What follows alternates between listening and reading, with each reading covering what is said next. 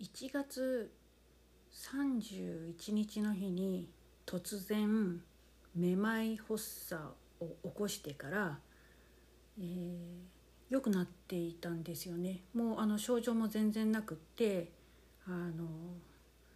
筋力トレーニングなんかも始めちゃったりして毎日ね今も続けているんですけど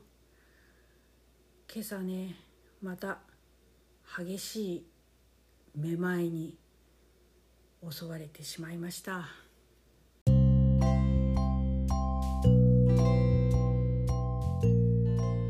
皆さんいかがお過ごしですか？このポッドキャストはアラカンの服用のドタバタ体験話と雑感を話す大して役にも立たないかもしれない内容となっています。家事の合間にでも聞き流してくだされば幸いです。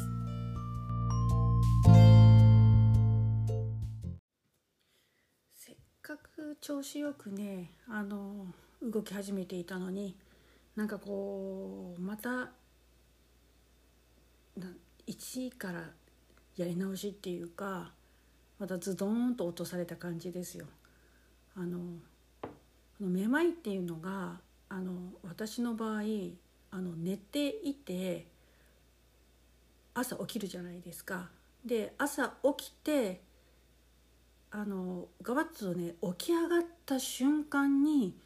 グラグラグラってくるんですよ。そして、えっと、今日はね起き上がってぐわってもうあの右も左も上も下も分かんなくなって、えっと、立ち上がってないんでそのままあのまた寝床にドンって倒れちゃうんですけどでしばらく自分があのどこの位置にどういうふうな場所にいるかっていうあの位置確認ができなくなるんですよ。それとともにこうもう何とも言えない吐き気が来るんですよね。で今朝は、えっと、6時半ちょっと前だったんですけれどあの夜中にね一回トイレに起きたんですよね。その時は全く全然何ともなくってでまた寝て4時間ぐらいかして、え起きて起きる前にねだいたいあのガバッと起きるとめまいになってたから手足をねよく動かしたりとか準備体操をしてから起きるようにしてんですよ。足をこう動かしたり、えっと、手を動かしたり頭を動かしたりそこまでねいつも通りだったんですよ。で、えっと、アラームが鳴ったんで、えっと、それを携帯開いて止めてで天気をちらっと見て起きようかなと思った瞬間にもう一瞬にして奈落の底に落とされる感じもうなんていうかな一気に宇宙に飛ばされた感じっていうっていうのかなもう無重力みたいになっちゃうんですよもう自分がどこにいるのか分かんない感じで。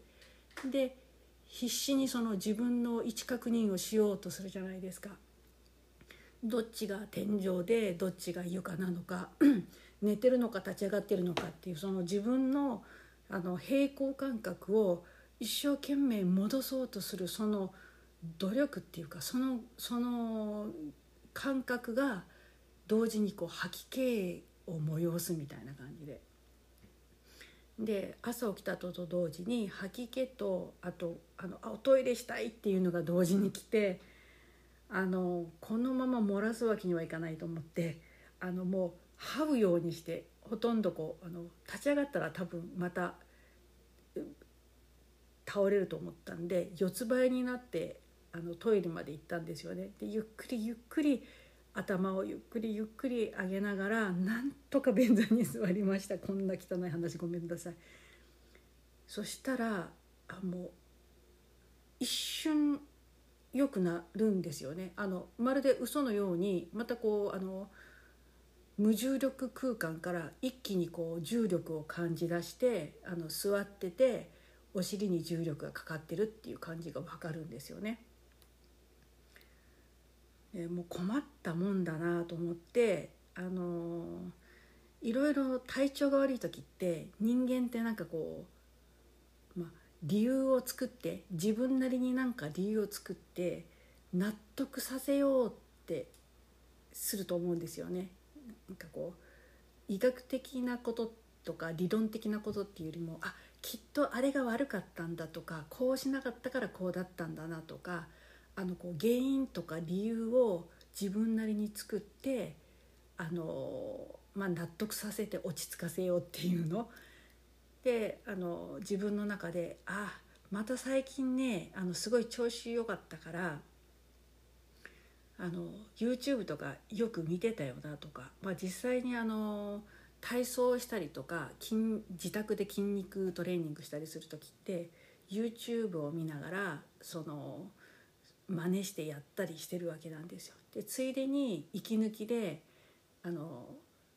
ちょっと楽しそうな動画とかね見ちゃうんですよね。日頃こう何人か登録しているやつの見ちゃうわけなんですよ。でも2ヶ月間何ともなくって3ヶ月。1月31日に出て2月はちょっと調子が悪い。1週間くらい調子悪かったのか。で2月3月4月終わりでしょ。3ヶ月目ってなんで？とか思って本当にもう不意にやってくるんですよね。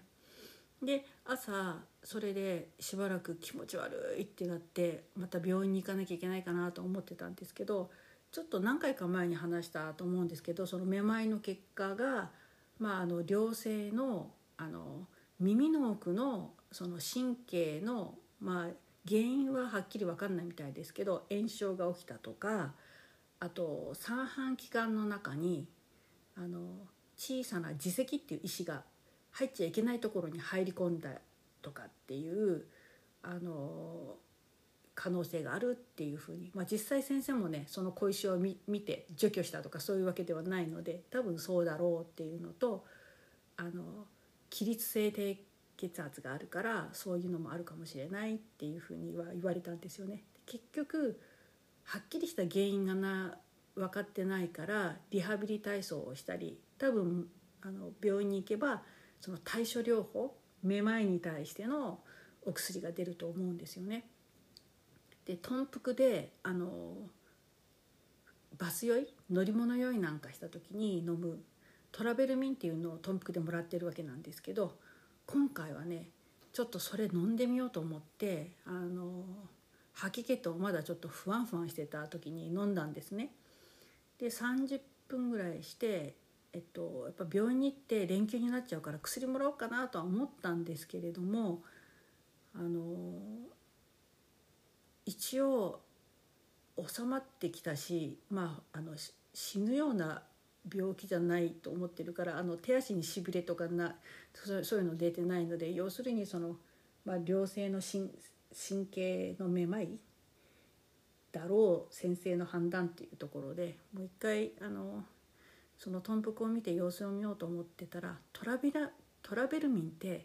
あの乗り物酔いの薬ってめちゃくちゃ眠くなるじゃないですか。久しぶりにトラベルミンっていうのを飲んだんですけど小学校か中学生以来だったのかな。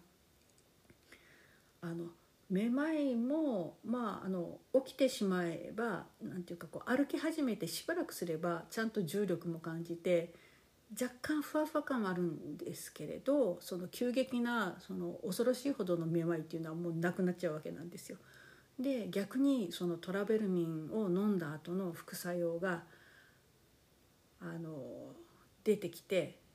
何かっていうともうめちゃくちゃ眠たくなるんですよ体がだるくなって眠たくなるっていうことでせっかく毎朝あのルーティンの体操とか運動とかストレッチとかを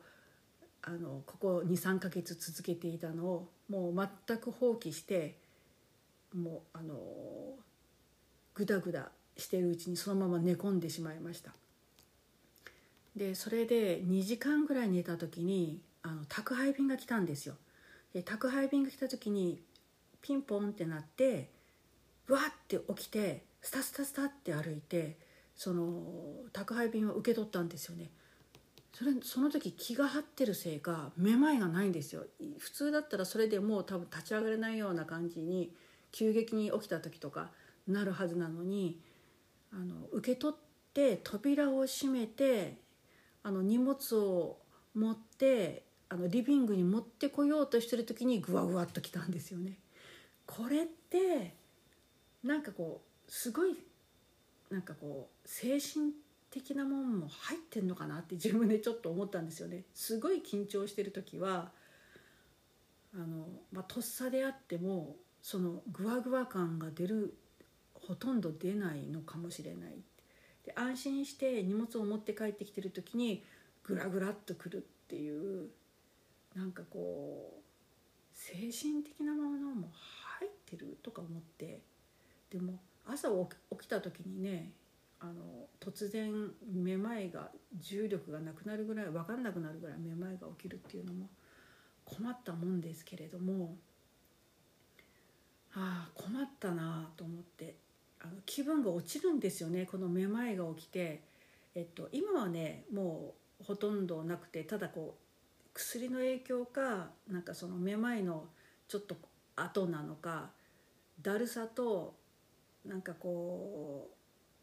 ういまいちすっきりしない頭のこう重たい感じっていうのは残ってるんですよね。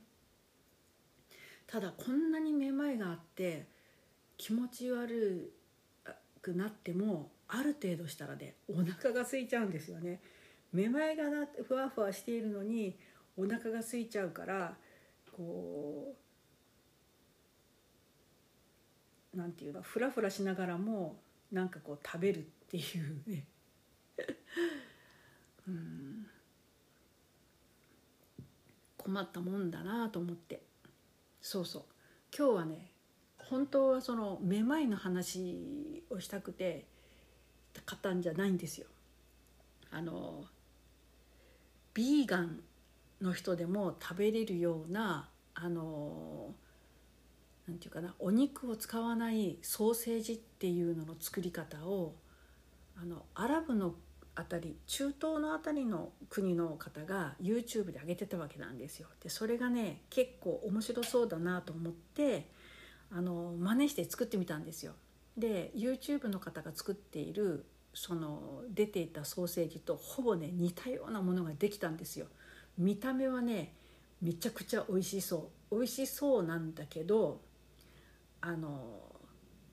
食べてみるとねあの結論から言うとね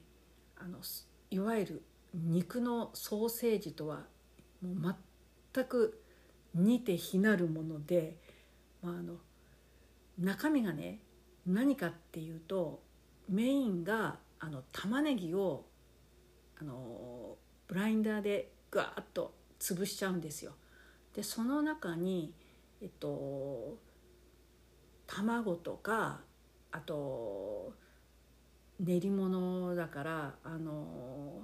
小麦粉で私は小麦粉をそん半分ぐらいにして米粉を入れちゃったりしたんですよ。で香辛料入れてあと野菜人参とか家にある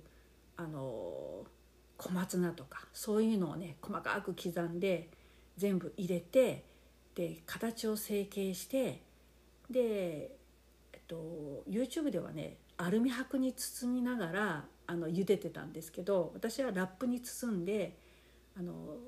茹でたんですよねそれでもねあの見た感じすごく、まあ、まあなんとなく魚肉ソーセージっぽいような感じのものができてでそれをあのカリカリに表面を焼いてっていうのをやったんですよ。であのソーセージをそのパンに挟んで食べてるみたいな動画だったんですけどあのね食感がねにちゃって感じ。ぬちゃにちゃぬぬ塗ってる？てり、なんかとにかくねにゅるっとしたようなネバッとしたようななんだろうな。あのー、ちょっと食べたことのないような食感でしたね。あれをもうちょっとソーセージっぽくするならあの豆腐あそうそう豆腐も入れるんですけどあの豆腐とおからで作ったようなあの大豆で作ったお肉もどきみたいなのがあるじゃないですかあれを使えばもうちょっとソーセージっぽくなるかなと思ったんですよね。だけどね味はいい。味はいいけど食感がねぬちゃっとしてねいまいちなんですよね。けどまああの大量にできてしまったんですよ。あの豆腐と玉ねぎと,、えー、と米粉と小麦粉と野菜とあのたくさんの香辛料クローブとかねあの胡椒とか入れてあと海塩ペッパーを入れるってなってたんだけどこの海塩ペッパーっていうのがね手元になかったのであの和唐辛子を入れました。で唐辛子をこう刻んで入れてみたんだけどそれほどねあのやっぱ味がね決まらなかったですね。塩もねあの指定分入れたんだけどやっぱ塩分が足りなかったから普通のソーセージって相当やっぱ塩分が入ってるのかもしれませんよね。ただね本当にね味は良かったのと見てくれもなんかいいんですよ。でこれツイッターに上げておきますのであのちょっと眺めてもらいたいんですよね。であのそのお皿に添えているお豆っぽいようなやつをちょっと注目してもらいたいんですけどそのあのエンドウ豆っぽいやつは実はあの野草なんですよ。あの野草でカラスのエンドウっていうのをご存知ですかね。あの紫色のお豆みたいなちっちゃな花が咲いてあの豆科なんですけどもうそこここの道端とかにさえあの生えてくるあの、まあ、いわゆる野草雑草なんですけどうちの庭にもそれが毎年ね春になると山ほど出てきちゃうんですよ。でその葉っぱの先っぽのつるつるチュルチュルっとしたあのつるから葉っぱ柔らかい葉っぱも普通に炒め物として美味しく食べれるんですけれどあのそのうちねあのエンドウ豆のちっちゃい版みたいなのがねできてくるんですよ。でそれが中の豆が硬くなりだしたらもうとても食べられないんですけど柔らかい時まだあのお豆ができたかなっていう手でこうくにゅくにゅ動かせるうちには結構ねこれ美味しいんですよ。苦くもないし臭臭くもないしあの味があるねほのかに甘い普通のねお豆なんですよ。でそれをまあ数分茹でて水でさらしてあの普通にね添え物としたり炒め物にしてね食べてみました。で結構これが美味しかったです。はい。今日はねあのめまいの話先になっちゃったんですけどこのなんちゃってビーガンソーセージがまあまあ食感はあれなんですけど味がねいいんであのよかったら是非 YouTube で何だったかななんかビーガンソーセージとかで出てくるんじゃないでしょうかね。あの美味しかったです。あのもうちょっとね小麦粉とかを食感工夫すればいいのかも。でもまあある意味何て言うかな小さな子供たちもあの唐辛子とかをほとんど入れなくてねあの砂糖をちょっと効かせたりとかしたらまあソーセージではなくなっちゃうかもしれないけどまあまあ美味しい食べ物なのかなと思いましたね。あのお肉を食べないっていうような方だったらあのすごくいいかなって思いますよね豆腐だけで、えっと、豆腐と米粉でやっちゃえばあと小麦粉も取らなくていいしね。それはいいなと思いました。ちょっと話はあのまた飛んじゃうんですけどあのちょっと運動をここ23ヶ月始めてるって言ったじゃないですか。それでねあのどうしてもねお腹ぽっこりいいぽっこりお腹と胃の周りってなかなか痩せませんよね、まあ、女性特有なのか分かんないんですけどもう更年期も終わってもうアラカンになってきてそんなにねバカ食いしていなくっても食べ過ぎちゃったなって時もそうじゃない時も寝てる時も何してる時もお腹って本当にへこまないですね。もういつの頃からこのお腹と胃がぽっこり出始めたのかしらっていうぐらいあの何て言うかな。丸い感じ？お腹と胃の周りだけ。でこれをねなんとかこう少なくともちょっとこう前に出っ張ってるのをまっすぐにしたいなと思ったわけですよ。でここ3ヶ月ぐらいその、まあ、めまいのリハビリがきっかけでストレッチとかあと、まあ、簡単な筋トレとかをやり始めていてで少しずつね筋力もできてきていたんですよタニタの組成表で見ると。ここ数日でまた筋力ってあっという間に落ちちゃうのかな？あのまたなんかね下がってきちゃってるんですよね。こうそれでお腹の具合が全然変わらないっていうのとあの体脂肪だけがね最初30%あったのが今27%台になっているんだけど体重は 1g も減らずあと筋力もちっとも増えていないっていうことでやっぱねあの内臓脂肪？これなのかなと思ってあのいろんななあの臓器の周りにびっちりとねあの脂肪がこびりついていてそんなちょっとやそっとのストレッチとか簡単な筋トレでは落ちないんだろうと予測したんですよね。であのお腹周りをねなんかこう痩せるいい道具がないかなと思ってあの検索していたんですよ。ちょうどねあのあれ楽天市場のあのスーパーセールの時期だったんですよね。でフラフープってあるじゃないですかあの丸い輪っかを腰でぐるんぐるん回すやつあれね昔もやったことないんですよ。多分回せる自信も全然なかったんだけどあれをぐるんぐるんやったら少しはね内臓脂肪が取れるんじゃないかなと思ってあのちょっと検索したり YouTube で調べてみたりしたらわりかしねあの年配の方がこのフラフープに挑戦してお腹の辺りがねへっこんだっていう動画が出てきたんですよ。これに最後頼るしくないんじゃないかと思ってなかなかあの腹筋っていうのがねきつすぎてねできないんですよね。でもしフラフープで回せるなら糸そのぽっこりバラが減るんじゃないかと思ってスーパーセールにあの乗っかって買ってみたんですよ。でこれが先週来ましてあのお腹がねそのぐるんぐるん回した時にあの早く痩せるように凸凹になってるその回す内側があの凸凹にこうなって刺激を与えて早く痩せるっていうのも